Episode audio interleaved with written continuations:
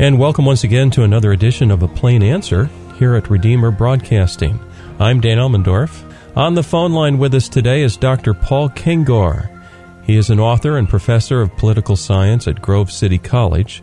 He's the executive director of the Center for Vision and Values, a Grove City College think tank policy center. Uh, Dr. Kengor, welcome to our program. Hey, Dan, it's good to be back with you. Thanks. Yeah, um, you know, when I was growing up, we had what we called the Cold War. It was in full swing. And I remember the days, I must have been about seven years old in elementary school in the early 60s. We heard about missiles being placed in Cuba and the threat of something called communism. Uh, we had drills. We would hide under our desks seeking cover. And, and it was a time of great stress for the folks. And now you're, you're an expert on the Cold War. And, and today I would like to uh, have us take some time, review some of the highlights of that era, what was happening, what the leadership tried to do to cope, but significantly, uh, this is a long question, to, okay. to, to contrast that time with the current new threat to our civilization in the 21st century that is being presented to us by radical Islam. Sure. So uh, maybe you can uh, take a stab at that. yeah, yeah. You're giving me an idea of how old you are too. So I think you're, I think you're. I'm guessing you're about ten years old, old older than I am. I, I remember those too. They we called them duck and cover drills. Yes. And in fact, I remember the elementary school that I went to. It was Center Township Elementary School in Butler, Pennsylvania, and I can still picture. We had this um, this incline ramp. Uh, that kind of it wasn't uh, like like a wheelchair ramp, but it was just an, an inclined step area, hallway, an inclined hallway, and it seemed much bigger, I'm sure, um, than it really was. My my uh, childhood imagination, looking back at it, but I remember going out in the hallway, and all of us lining up against the wall and then we got down on our knees facing the wall. This almost sounds like an execution, doesn't it? We got on our knees facing the wall, and, and, and we put our heads right down to the bottom where the brick wall uh, met the floor. Oh yes. Yeah, and, and and this and this was this was a nuclear attack drill is what it was, and you know I went home and my parents probably asked me how school was that day, and I'm sure I told them about what we learned, oh, yeah. which is a really frightening thing. I mean I can't imagine our our kids learning that today, but but we um, in both postures, that one in the hallway and underneath our desks, we put our head down between our legs and basically is you know kiss, kiss our butts goodbye. Yeah is is all, is all I could really think of because where I was in Butler, Pennsylvania, we weren't more than an hour from Pittsburgh, right. and Pittsburgh, along with New York and some of the others, were was one of the top three or four target areas in the United States because it was the industrial capital of America, made all that steel at the time. So we would have got hit with a good dozen Soviet nukes. Mm-hmm. It would have taken, um, on average, about 18 minutes for a Soviet nuclear missile to arrive on on the East Coast when one of the reasons the Cuban Missile Crisis was so scary is that once the Soviets got missiles in Cuba, that 18 minute delivery time to hit the East Coast was suddenly cut down to a mere two or three minutes. Oh, yeah. If, if, if even less than that but uh, yeah, it, it was it was a scary time, and while you know while that threat has gone away, a, a Soviet nuclear threat, um, yes, like you said, Dan, there's still other threats that are around now, and in some ways, this enemy I think is even scarier because this enemy is is even more brutal and and has an even higher disregard for human life. Mm, yes. Now, during the Cold War, uh, you know, certainly we were very concerned about communism, and you know, Cold War ended. But are there still threats to us from communism to this day? Well, I I would say that that the the chances of America ever becoming um, okay. Certainly compared to the old days, when there was a Soviet Comintern, Communist International, and there was the Marx, the Marxist-Leninist vision of a world revolution, which would be a, a, an industrial workers class-based economic revolution, where different countries would be taken over. Every country would have one communist party. They would all answer to the Soviet Comintern, um, Communist Party USA, which that was the American party. Uh, they, they would help take over America. They they called it a Soviet America. In fact, the, the, the literal book on that subject was written by William Z. Foster, who was the head of Communist Party USA in the 1930s. It's called Toward Soviet America. You can you can look it up. You could you could find the book at, at Google Books. I've used it before in, in my classes. Um, Langston Hughes said, uh, "If we don't call it a Soviet America, let's call it a USSA." Mm. Um, he was the the African American communist communist poet. So, but you know that that kind of a communist threat to America is is fortunately gone. Mm-hmm. That's never going to happen. And and I would even go so far, Dan, to say the idea of economic communism ever taking over America, I can't imagine that happening either. But but what what is a very real threat, and which which I think is um, is actually making great inroads, is the idea of cultural Marxism. And that was the idea of the Frankfurt School, Wilhelm Reich, Herbert Marcuse. In fact, um, if I may make a shameless plug, my my latest book it's called Takedown from communists to progressives how the left has sabotaged family and marriage. A, a running thread throughout that book is cultural marxism.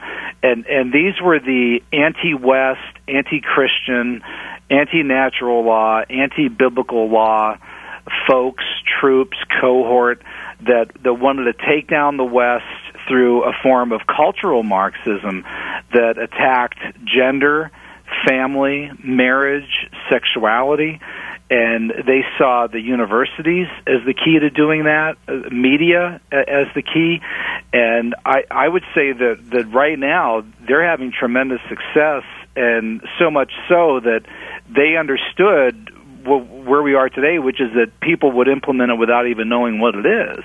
Mm. They, they, they would implement. They'd hear people like me and think we're crazy, but yeah, that that's the that's the level of success that they've had. Yeah, really. Um, I suppose there's universities out there. Maybe we don't want to name them by name, but that um, teaches this sort of thing.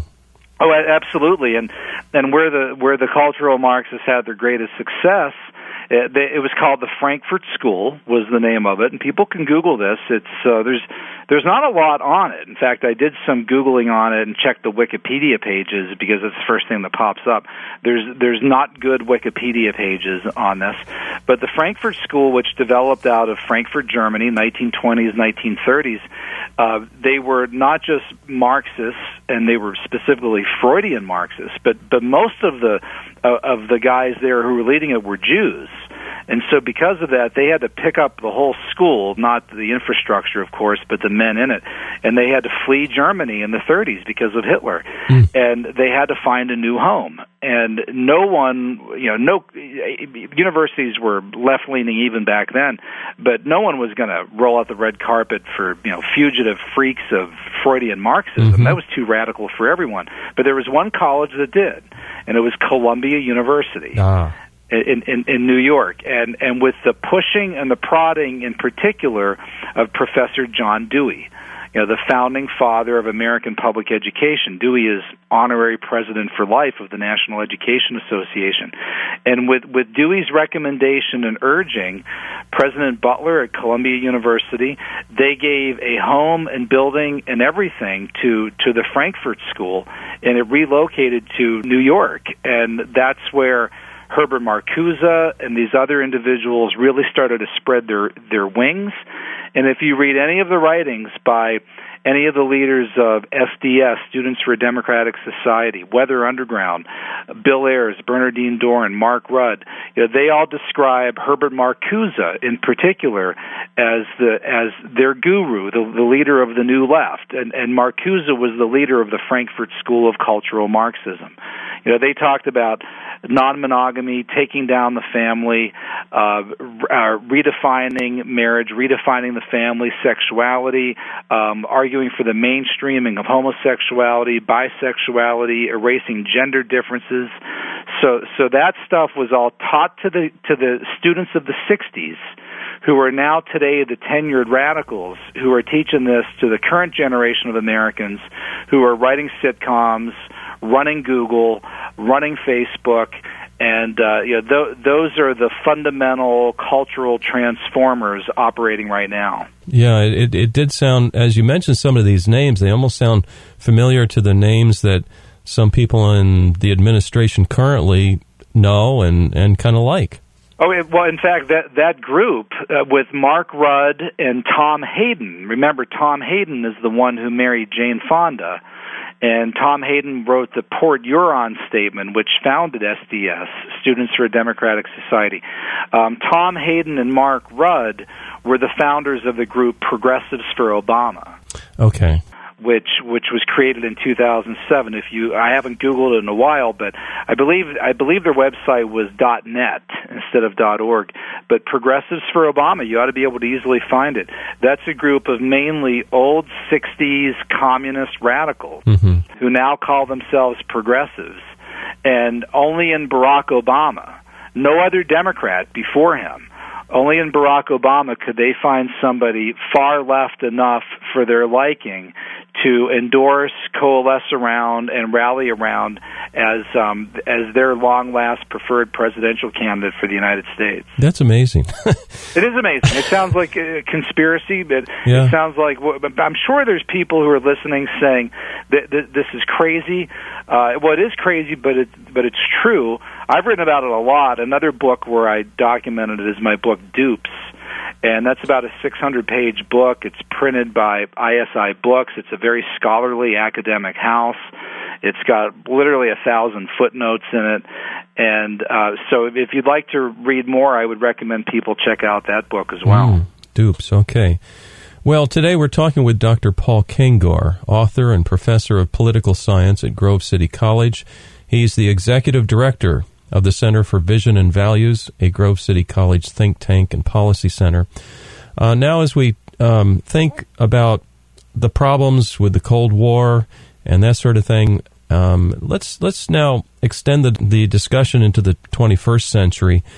We see some threats, literally, to civilization, in my humble opinion. Oh yeah, uh, on the horizon, um, and these are, as you put it, almost more dangerous could you take a little time and describe that? And and the frustration I'll, I'll reveal right now the frustration I have is that we are almost forbidden to even talk about this stuff. Yes. Yeah, for, yeah, forbidden by a president in particular who's a who's a product of some of those cultural Marxist influences. Mm-hmm. Um, even if he's not a Marxist himself, but you know he's he's a, he was at least influenced by that. Uh, look, Marx and Engels wrote the Communist Manifesto in 1848. Bolsheviks took over Russia in 1917. But this new threat, uh, this civilizational threat of the 21st century that you're describing, Dan, I mean, that goes back to the 6th century. I mean, that goes back yes. to the Prophet Muhammad. And, uh, you know, it's interesting that at the end of the Cold War, the great professor from Harvard, Samuel Huntington, the late Samuel Huntington, said, "What's going to replace the the Cold War now? What's going to be the new threat?" He said, "There's going to be a clash of civilizations mm. where the these old differences start to resurface." And in particular, he he meant Islam versus the West. And you know that's the one that's the literal 1500 year old battle that hasn't gone away and that's not and that's not going to go away. Um, communism will come and go. I, I, again, I'll argue that a class-based economic communism is gone, although the cultural Marxism is is going to hang on. I think even get worse.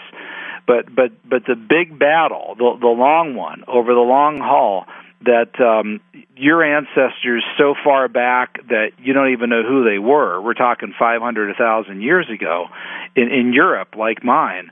Uh, yeah, that that's who they were fighting, and and that's who our generation is going to be fighting. And in some ways, they're even worse than the communists. For example, the you know, the communists being atheists. If if there was one good thing about that, and it would be only one thing, because they were atheists and they didn't believe in an afterlife, they wanted to live. Mm-hmm right? They they they didn't think they they didn't want to blow themselves up in a giant mushroom cloud as they attacked uh, me and you, Dan, right, and all of our classmates doing duck and cover drills because yes. because they thought it was just eternal darkness mm. after that. Mm. But but but the current enemy believes believing in God, uh, their view of God, they they believe that if they are to go up in a mushroom cloud, well, what could be a better end to that be, because now, praise be to Allah, they'll be they'll be uh, doing the backstroke in a river of wine in in Firdaus, paradise, with a 72 perpetual virgin. Mm-hmm. Doing all the things in um, the radical Islamist paradise that they were prohibited from being allowed to do in this earthly world. Mm. So, so, the, so, how do you deter that? Yeah. right? You really don't. You could try to guard against it, but unlike with the Soviets, who were deterrable, um, that kind of enemy is not deterrable. Yeah, that's a good point. I was reading something online just uh, this this early this afternoon um, when this was being recorded, and uh, there's a new manifesto released this month uh, called "Black Flags from the Islamic State," and um, you know they're bragging about how they're going to expand into Pakistan, Bangladesh, Afghanistan, but very interestingly into India. And the Indian Express uh, picked this up, and they they said this about it. They said, uh, quote, the Islamic State strategy, the manifesto states, is to do hit and run tactics, then go into hiding, so the world can waste millions or billions of euros on 100,000 plus police investigators, and it'll shut down the major cities and lose its money. Uh, it claims that the shutdown after the Paris attack cost Belgium 53 million euros per day. And for what, they say, quote, to hunt 20 people who have basic AK 47 rifles, which cost a few thousand dollars maximum. Hmm. Then, and then they said future attacks, it states, will make groups in the West attack Islam and Muslims in Europe, forcing Muslims in the West to pick up weapons and start a fight to defend themselves. Wow. And, and so that, you know, this kind of stuff is, you're reading about it, and it's easy to become like, oh, I just don't care. Put my head in the sand, go away. No, can't do that. And I feel that way. I don't want to care about it, but I'm afraid that we have to care about this because we have an enemy who wants to kill us. Right, right. Yeah, and and, and in some ways, I, I wonder why they even bother using force, especially in places like Europe, because given the birth situation over there, um, they don't even have to use force. I mean, it should only take a couple generations, and this shows how radical the radical Islamists are, and that they don't have the patience for it. But uh, yeah, the the the Paris attacks, you know, that at least one of the ringleaders was out of Belgium. Yeah. And you know there there's a, there there's a group I've written about it before. It's called Sharia for Belgium, and you know they they have they envision what they call Belgistan. They they foresee Brussels as becoming an Islamic capital within within a few decades. And and to back that up, they point out that some Belgium cities like Antwerp, uh, forty uh, percent of the children in Antwerp, forty percent of the children in public schools right now are Muslims. Yes. And and and and, and really, th- those Muslim children and their parents, that particular group, they've done nothing wrong. They they've immigrated legally peacefully and simply have had babies, right? You know, make yes. love, not war, right?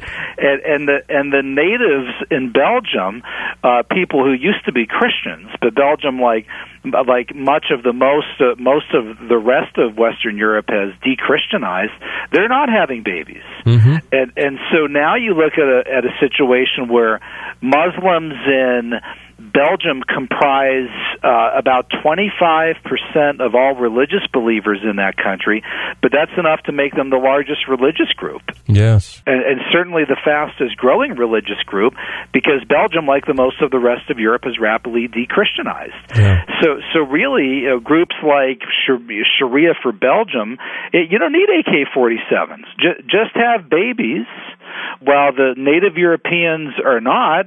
Be a little patient and you know this will take 20 or 40 years. Uh, yeah. the, the most popular baby name in Brussels last year was Mohammed. Wow. And and and and the, in fact, the, this this is true. People can look this up. They're going to think I'm I'm making it up. The most popular baby name in London last year was not John right? Or or Thomas or George or, or anything like that. It was Muhammad. Wow. It was Muhammad.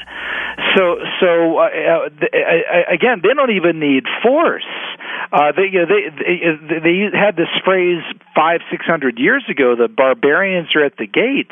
Uh, well, you know, right now, just you have huge numbers of peaceful Muslims who who don't who don't support jihad that are in these countries having babies, and you know that that's what will turn Europe Muslim more than and more than anything else. Oh yes, yes. Well, you know, on the positive side, can you give us anything um, to think about? to challenge our thinking. I know for myself. No, there is no no positive. I know for myself. Uh, I am encouraged when Christian families um, have babies. And when I go to church and I see these large Christian families, to me that's very encouraging. Right. Yeah, well, it is for me too. I have eight kids.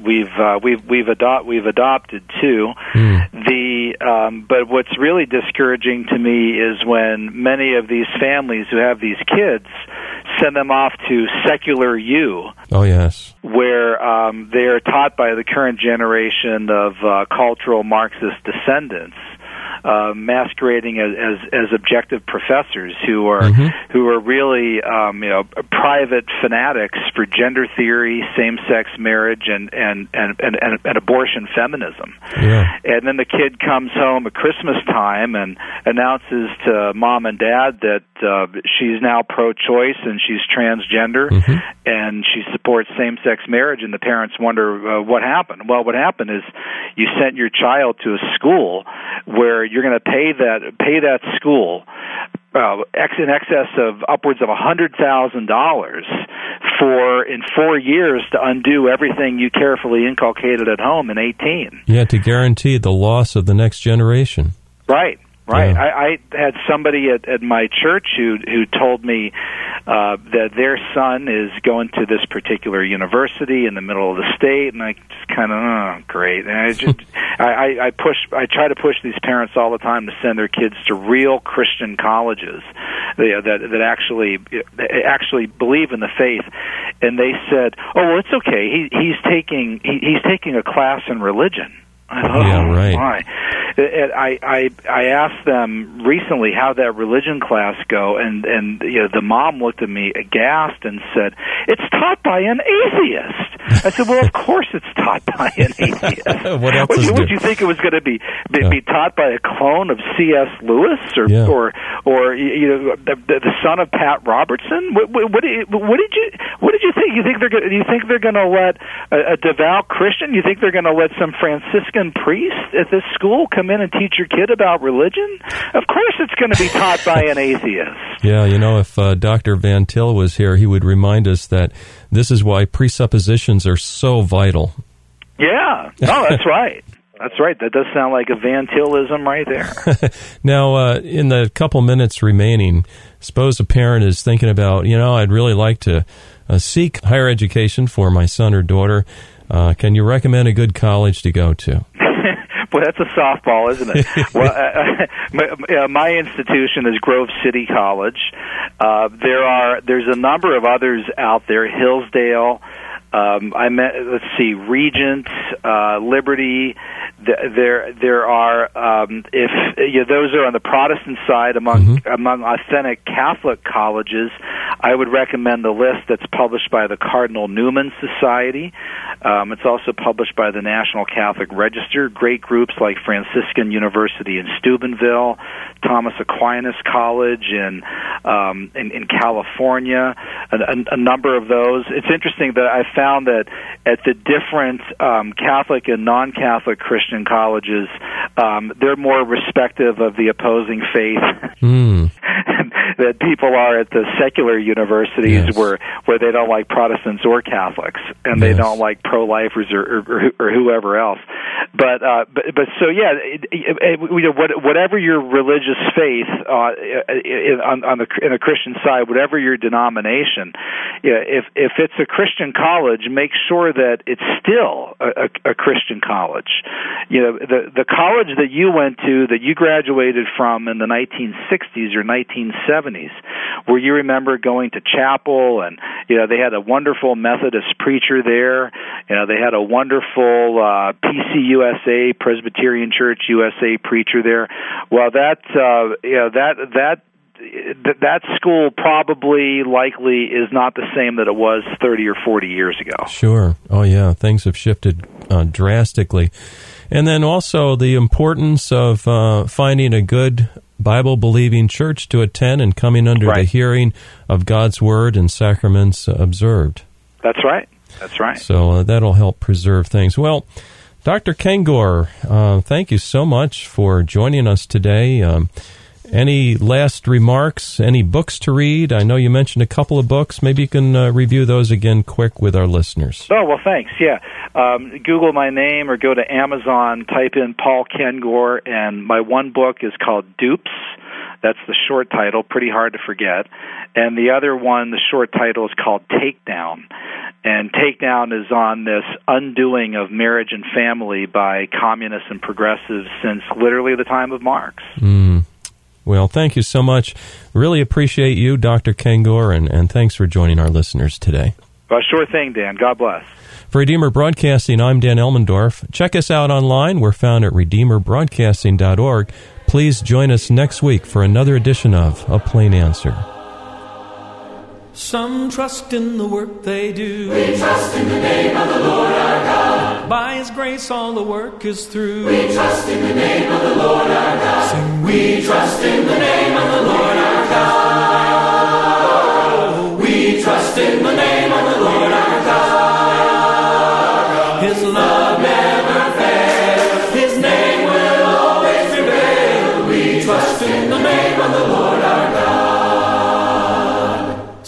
trust in the wealth of things. We trust in the name of the Lord our God. Name worth more than anything. We trust in the name of the Lord our God. Sing We trust in the name of the Lord our God.